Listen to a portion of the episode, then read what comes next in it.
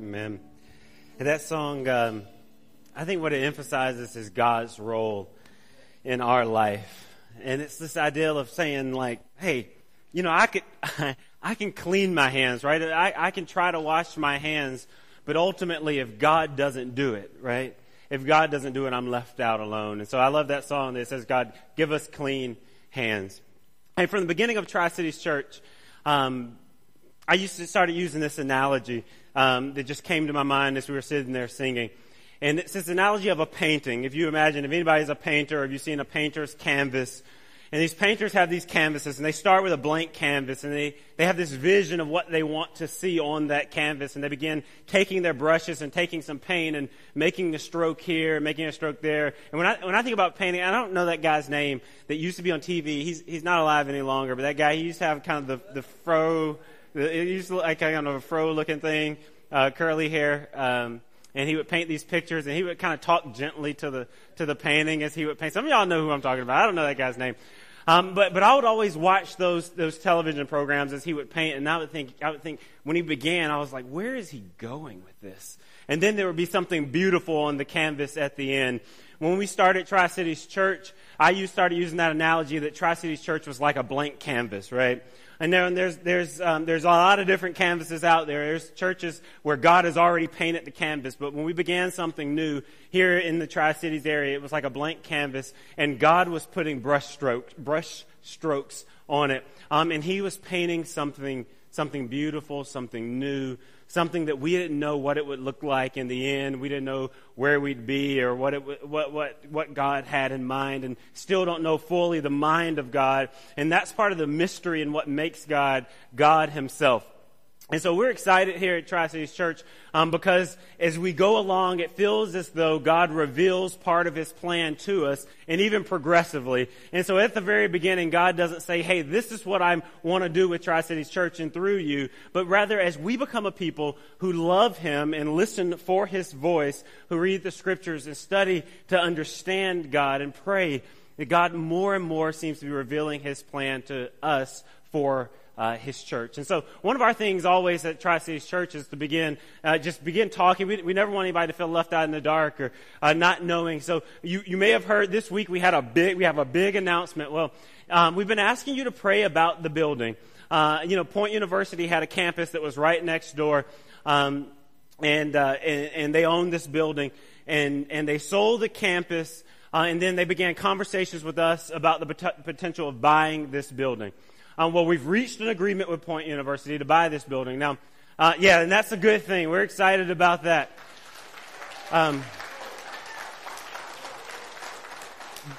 Because we're a new church, we're only 2.5 years old. When they had the building appraised, it actually appraised for $600,000. And when we heard that number, we began thinking to ourselves, there's just not a way that we would be able to jump into a commitment of that size. And then we heard the news that they had an offer on the property for $500,000, that somebody was interested in buying it for that amount. And we said, we still don't feel like that's where God would want us to be as a church. And so we offered them $400,000, thinking, they could probably get $600,000. There's somebody that's already has $500,000, right? And there's no way. But because they believed in what God is doing here at Tri-Cities Church and the vision here, they have chosen to accept our offer. And so the big news is that we will be buying a church, this church building.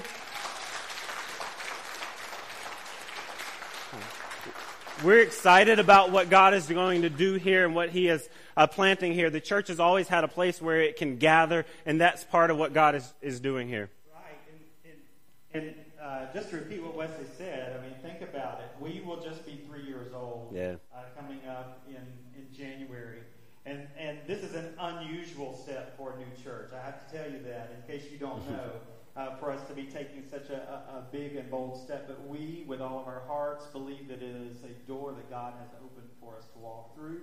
And we're going to keep walking through the doors until he closes, right? Yes. And so today begins what is going to be a process, a journey for all of us together.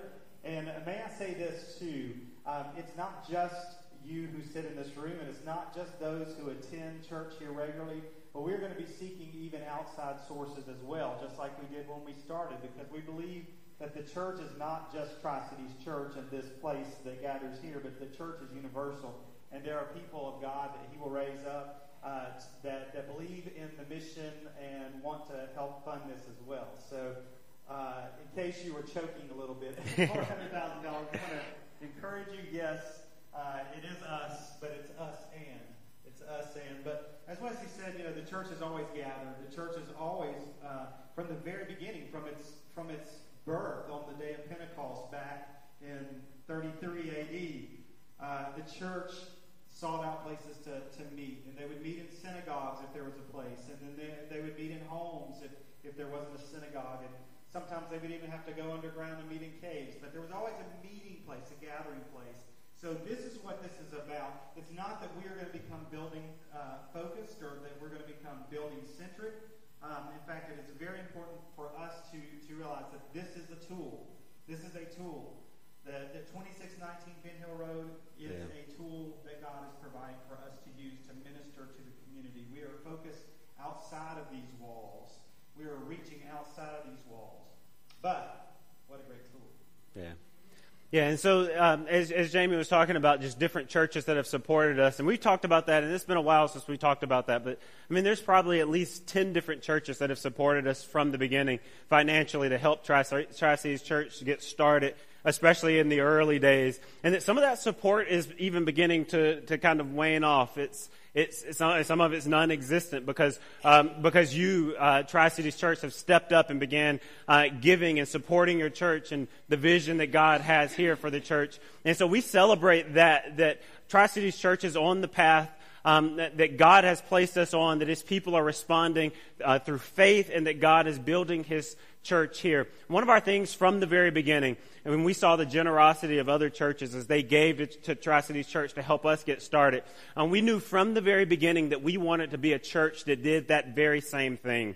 That we didn't want to be a church that just existed and received from outsiders, but we wanted to be able to turn this thing around and one day help other churches get started in the Atlanta area and even maybe further than that. And so we want to be a church-planting church. And so we're a church that's been planted, but what we realize is that the world needs more communities of faith and people who are coming and gathering and coming to know Jesus Christ better. And so part of our vision is to be a church-planting church. And so this is just one more step as we talk about next steps on in the next couple of weeks. We're going to be talking about next steps. This is just one more step in Tri-Cities Church becoming established so that we can help other churches get started in other places.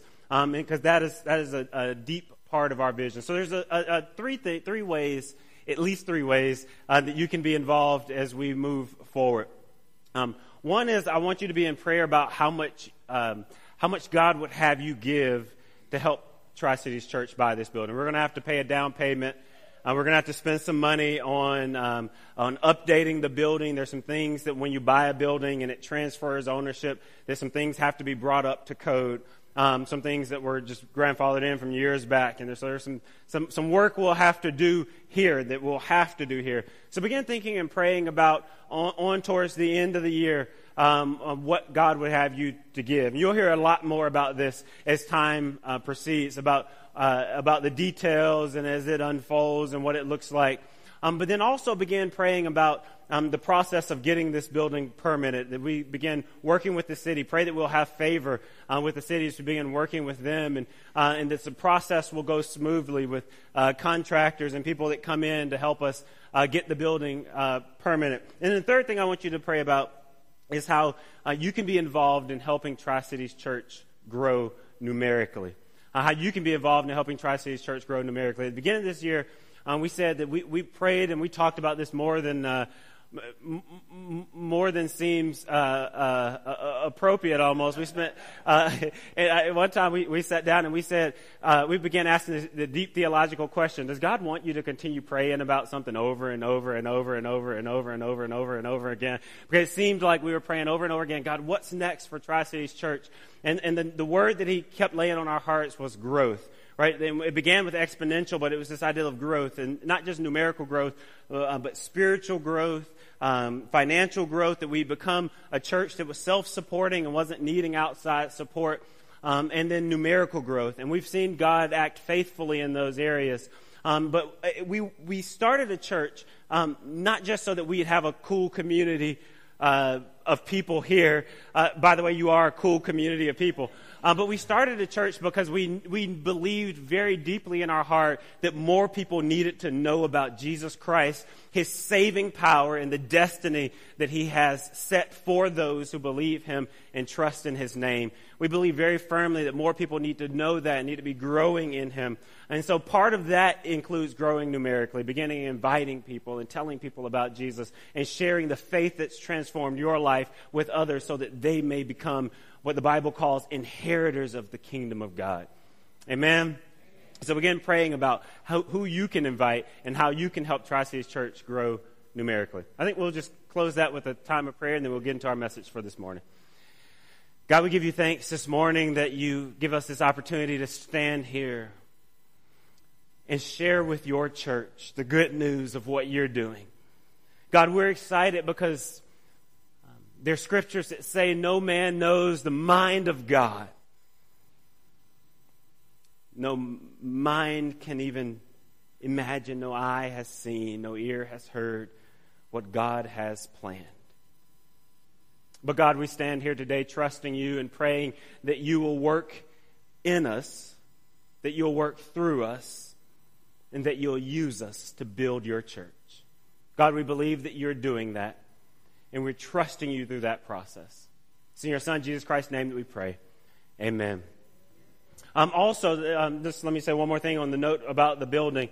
Feel free to begin, enter conversation with me and Jamie about this process as we begin going through it. If you have questions, if you're something that you're just wondering, feel free to ask those questions. We're not that church where you cannot ask questions. We don't want to be that church. We want to be open and transparent, and we want to share with you as much as we know.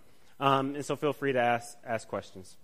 All right, so this morning we're continuing our Seven Churches series. We are wrapping up our Seven Churches series. We've been in this series in the book of Revelation, where we've been looking at the seven churches in the book of Revelation. Revelation chapter 2 and chapter 3. Now, I said early on in this series, and we see especially this week, that Jesus has some harsh things to say to the church, right?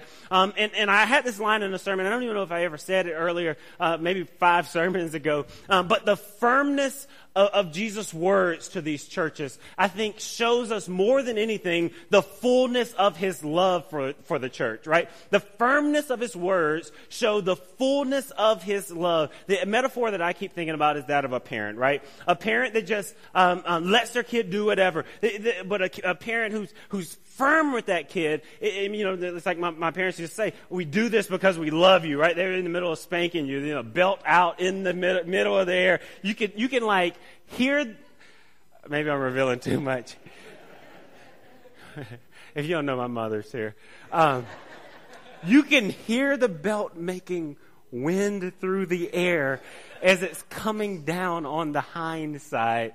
And they're saying, I'm doing this because I love you, right? And it's like, what? But I think Jesus is saying to the church that the firmness of my words to you, right? The firmness of the way that I'm dealing with the church is an expression of the fullness of my love. And you will come to know, I can't help but to imagine that he's saying that to the church, or at least thinking that's what he has in mind, is that you're going to come to know the fullness of my love. It may not feel like it now, right? You may not be able to see it now, but in that day it will be revealed to you that I love you fully, and that's why I was firm with you. Now, in our society, more and more, this is becoming common, that we become a church that is literally drowning in grace, right? It's this idea that the grace of God is so big, right? That God will forgive me, right? That God will accept me, right? That no matter what I do, no matter who I am, no matter what my past looks like, no matter what mistakes I'm in right now, no matter what I'm caught up in now, as long as I walk away from that, right? Say that I repent, ask God for forgiveness, God's going to forgive me, right? And that's the expression of God's grace, right? That never runs out, right? That continues to forgive again and again. And we begin to understand that logically with our logical minds, not spiritual minds, but logical minds. We begin to understand that God's grace is so overwhelming that we can drown in it. But the purpose of grace wasn't that we be drowning in it saying, God's going to forgive me, right? God's going to overlook that, right? God's going to still love me, right? And be assured of that. But it's that we can realize our desperate need for God's grace and reach out to him as our Savior. But see, what's happening in the church over and over again, more and more as our society progresses, is that we are satisfied drowning in grace because it never runs out, because it's always there, because we can always count on God to be there. And this is what we see happening in the early church as well. This is nothing new. The church has been here for years, and it has been in the same way. We see it more and more in our society, and as we go through different seasons in our culture and different societies, as we witness the church throughout church history, we see that the church is prone to take advantage of the grace of God. Right? We're just prone to do that. And so I think more than anything, these letters to the seven churches are challenging us to take a step back and begin recognizing ways that we're taking advantage of the grace of God and get a glimpse of the bigger picture. Now, in the church in Laodicea is the scripture that we're at this week in Revelation chapter 3. That's the church that we're looking at. Now, in the church at Laodicea, there's many points that tie over with our church, our world, our culture today. And so Laodicea, let's just talk a little bit about Laodicea, because I believe to understand this letter, we got to understand the context that this church was birthed in. And so Laodicea was a very wealthy city. There was almost like the Wall Street of the ancient day. It was a banking center. If you had a large check that you needed to cash, you needed to go to Laodicea.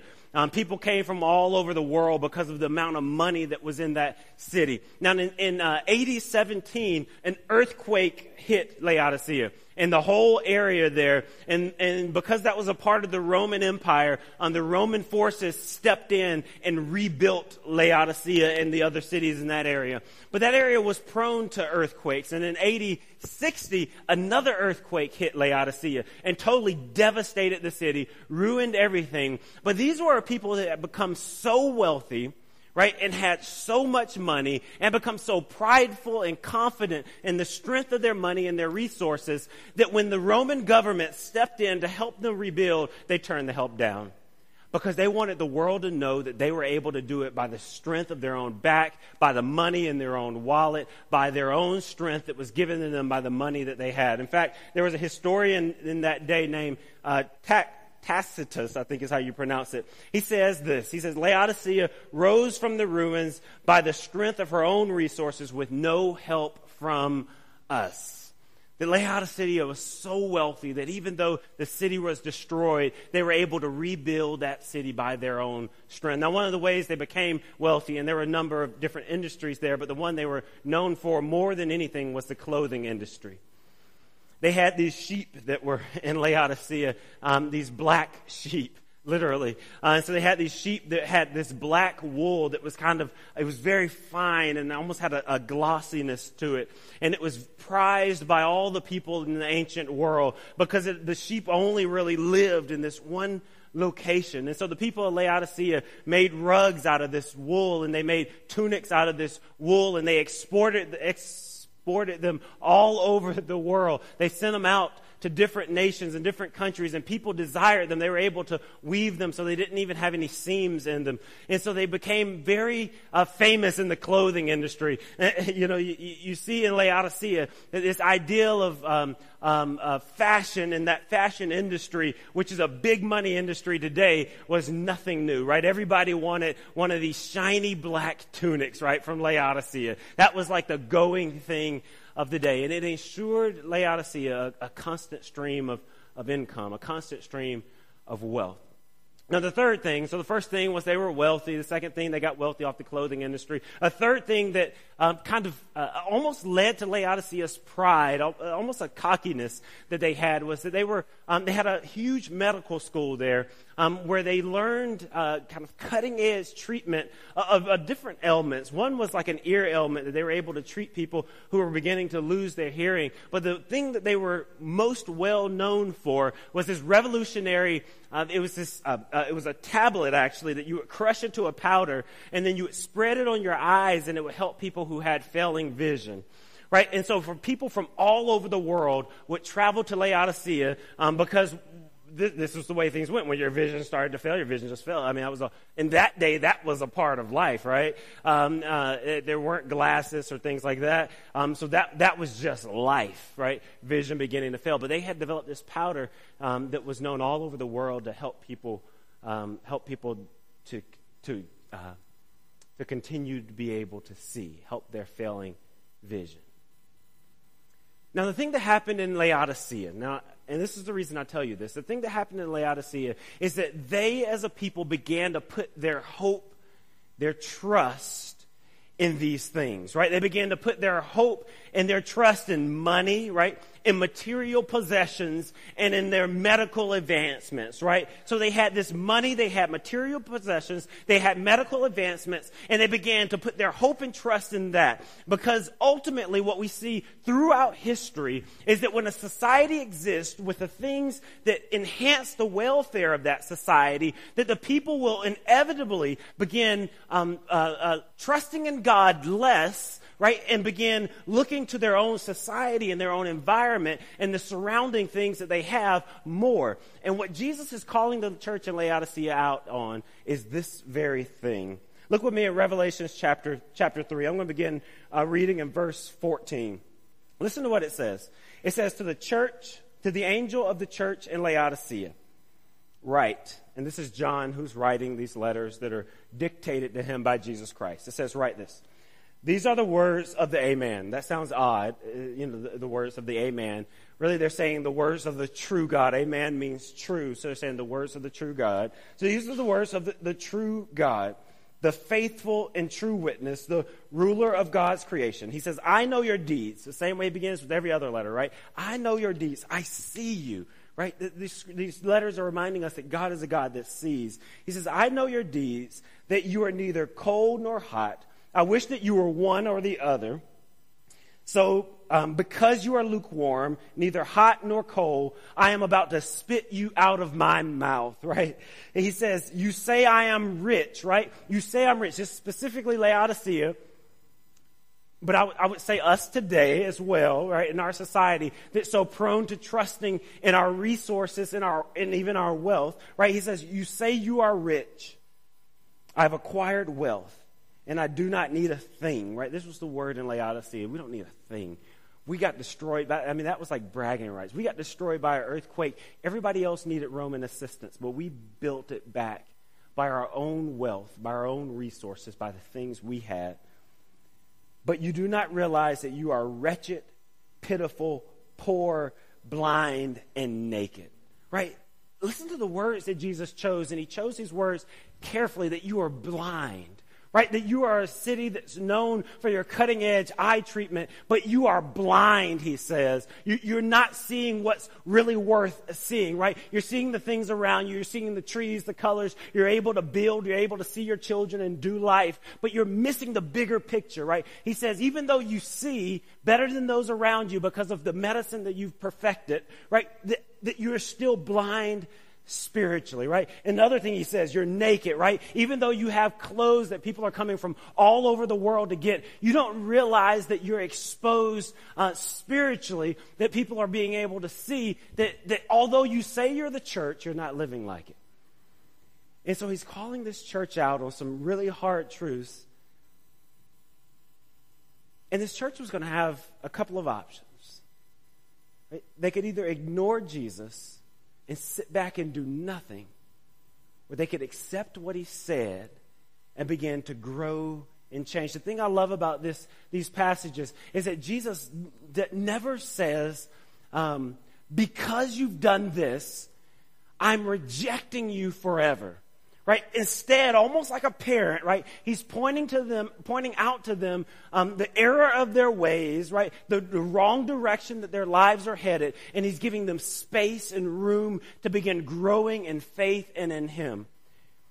And that's an example of the grace of God. But the whole time he's challenging them, don't drown in grace, right? Accept this grace that I've given you and use it as an opportunity to grow in me, to grow up in me. And so he's challenging the church here with these words that, hey, you have these things that you've put your hope and your trust and you rely in, but I need you to begin relying in me. Look a little bit further in verse 18. He says, I counsel you to buy from me gold refined in the fire so that you can become rich, and white clothes to wear so that you can cover your shameful nakedness, and salve to put on your eyes so that you can see. And so he's saying, ultimately, you come to me, I will help you see what's worth seeing. Come to me and I will clothe your nakedness with my righteousness, and you will no longer be seen for that. Come to me and I will make you rich beyond the riches of this world. You know, last week I was talking about how in our society it's so easy for us to become so short-sighted, right? We don't see beyond today. And that's one of the reasons I feel like that we over and over again begin to discount and reduce God to something less than, and reduce what God is doing to something less than what it actually is, right? And so what we end up doing is falling into the same fault of Laodicea, right? And what they did was they began to put their hope and trust in what they could see, what could be tested, what was scientific, right? What was tangible. And the scriptures are always pointing us to the difficulty of putting our hope and trust in a God who does not have legs, right? A God who's not walking around with us in a way that he's immediately visible, right? And a God who's not where we can just reach out and touch him, but whose power and whose strength and whose sovereignty is clear in this world to those who trust and believe in him. And so this church in Laodicea was beginning to put their hope in the things of this world. And what we see in our society today is the same thing is beginning to happen. In fact, we see over and over again that in different societies, that as we study these different societies and the sociologists begin to look into different societies, what they see is that when the quality of life or the welfare of that society begins to elevate, atheism begins to elevate as well. Right, that as a society begins to do better and develop and have these things that contribute to the welfare of society, that people cease trusting in God. And that's one of the most problematic stances that we can take, because when we do that, we reduce God to a God who's solely concerned about our right here, right now, and the conditions that we're living in. And God says in the scriptures over and over again and in different places, he says, in this world, you're going to have trouble. He never tells us that this life is going to be easy. He says, yeah, this is going to be a hard life here and now. But the scripture that we keep coming back to is that the sufferings of this present time aren't worthy to be compared to the glory that will be revealed. And so the scriptures are always challenging us to see beyond today, beyond right now, beyond our lack, beyond what's short, what we don't have, beyond our need, to see what God is doing and the place that God has prepared for us. And so we see this church in Laodicea was only able to see what was right in front of them. And I can't help but to think that this was recorded for us so that we could see beyond today. Right? That we could see the bigger picture of what God is doing and what God wants to do in our community, and the bigger picture of the destiny that God has prepared for us. That God wants us to take a journey with him through this life. And that the destiny is more than we could ever imagine. Now, this is the most difficult thing I feel like in our society to do because we're just surrounded by so many things that become distractions from God. In fact, in our society, church has become more like an event, more like something for recreation than something about recreation, about God making something new, right? And so actually gathering as a church is just another form of Sunday morning recreation. It's just another thing that we do, that we weigh with other things, and we say, should I go to church this morning or not, right? And I can't help but to think that Jesus is saying that shouldn't even be a question, right? I'm the one who gives you life. I am the one who has this place prepared for you. I am the one whom you were created for. And we begin looking at this life in Christ and being a part of his church as though it's just another event on our schedule. And God is saying, no, this is the community through which you are equipped and prepared for what you were born for. God is saying, I created you for a purpose, and it's only in the church that you are equipped for that purpose that I've created you for.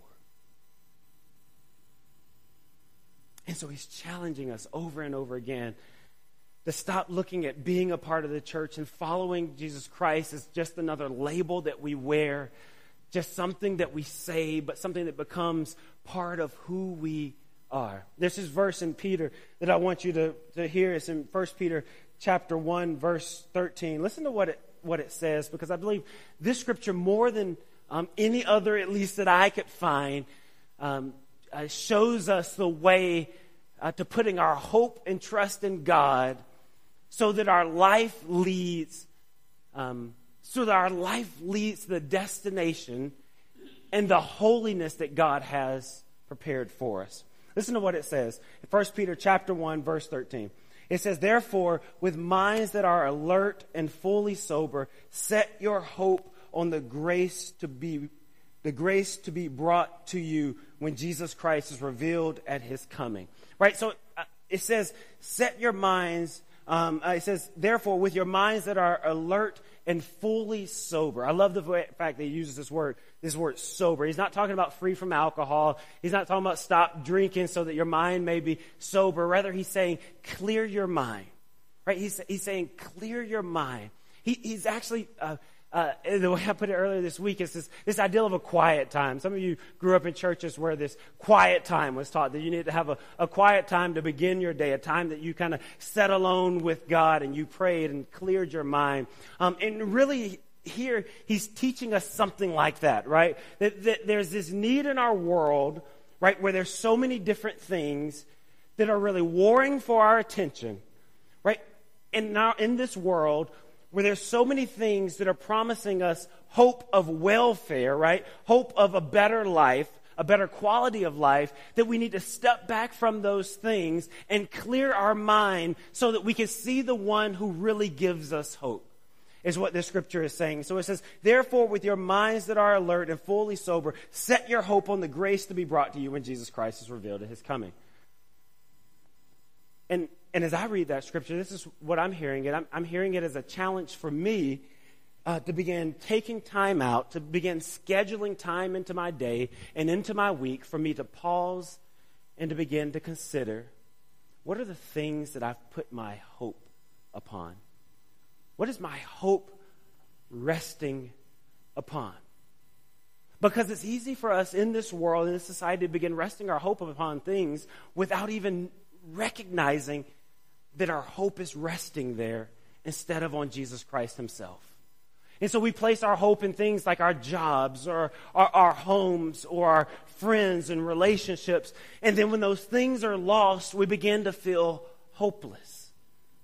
And Jesus Christ is saying to us that I'm the one in whom you should have placed your hope all along, so that, and I said this earlier in this series, so that even when the things of this world are lost, that this almost eerie calmness that characterizes the Christian life. And that people will look at you and say, after losing that, I would have been devastated. After going through that, I would have been broken and unable to go on any longer. After experiencing that, I don't know how a person can endure, right? But when we put our hope and trust in God, we can experience that, we can go through that, we can lose that, and almost have this eerie calmness, this lack of anxiety, because our hope ultimately is resting in God Himself. And we can be fully assured that God is not going to fail us. And that as long as there is a God, that we are okay. And that there's nothing that can ruin the destiny that God has prepared for us. And so we go through life without our hope resting on these things of this world, without our hope resting in the amount of money that we have or how big our bank account is, without our hope resting in our material possessions and the things that we have and are able to collect, without our hope resting in medicine and what it's able to do for us. Because here's the thing, that ultimately all those things fail. Ultimately, the money runs out. It dries up. Ultimately, the clothes deteriorate. The things that we have become outdated. They break down. They last no longer. Ultimately, medicine can only take us so far. It can only get us life so long, but ultimately, even it fails. The one thing in this world that never fails is God Himself. And so the Scriptures are saying, put your hope, your trust fully in God, because He's the only one that's trustworthy. He's the only one that can carry the weight of your trust, the weight of your hope. You place it upon anything else, and it'll crush it. It'll crush it. It'll give out under the weight of it. And you will be left feeling hopeless, feeling a void that only God can fill. And so I think this letter to the church of Laodicea is saying to the church today, the church that is distracted is saying to the church today, set your focus on me. Set your eyes on me. Set your hope on me. Because I will not fail you. Because I will not let you down. I love this quote by William Barclay. I had to print it off, and I'm going to read it. It's kind of long. But listen to this quote. Listen to what he says. He says, the man who receives a new house and the new health must also be changed. The aim of Christianity is not so much to change conditions as it is to change men. For if men and women, let me put that, this was written a long time ago. For if men and women are changed, the conditions will inevitably be changed. But if men and women are not changed, the conditions will certainly and inevitably relapse into the old ways or become progressively worse. The Church of Laodicea stands as a warning to those who remember intensely that man and woman has a body and forget completely that man has a soul. Right? If we only care for the needs of our body and forget that we have a soul, we begin devaluing the role of God in our lives. He says it stands as a warning to those who put their trust in material things and leave God out. You see, this letter to the church in Laodicea, this letter to the church in East Point, in College Park, in Hapeville, this letter to the church today is challenging us to put our hope in God. There's a scripture that says, what profited a man or a woman to gain the world but lose his soul? God is the very keeper of our souls. Therefore, He's the one in whom we put our trust fully, completely, wholly. Let's pray. God, we give You thanks this morning that You've given us this opportunity to open the Scriptures and to study them. And God, we live in this world where so often we need convincing. We know that money is good because we can go and spend it and we can go and buy stuff. God, we know that material possessions are good because we can put them on and we can clothe our body and they can keep us warm and keep us from public exposure and embarrassment. We know that medicine is good because we can take it and it makes our body feel better and it restores our health. But God, often we forget that you are good. And we forget the scripture that says, taste and see that the Lord is good.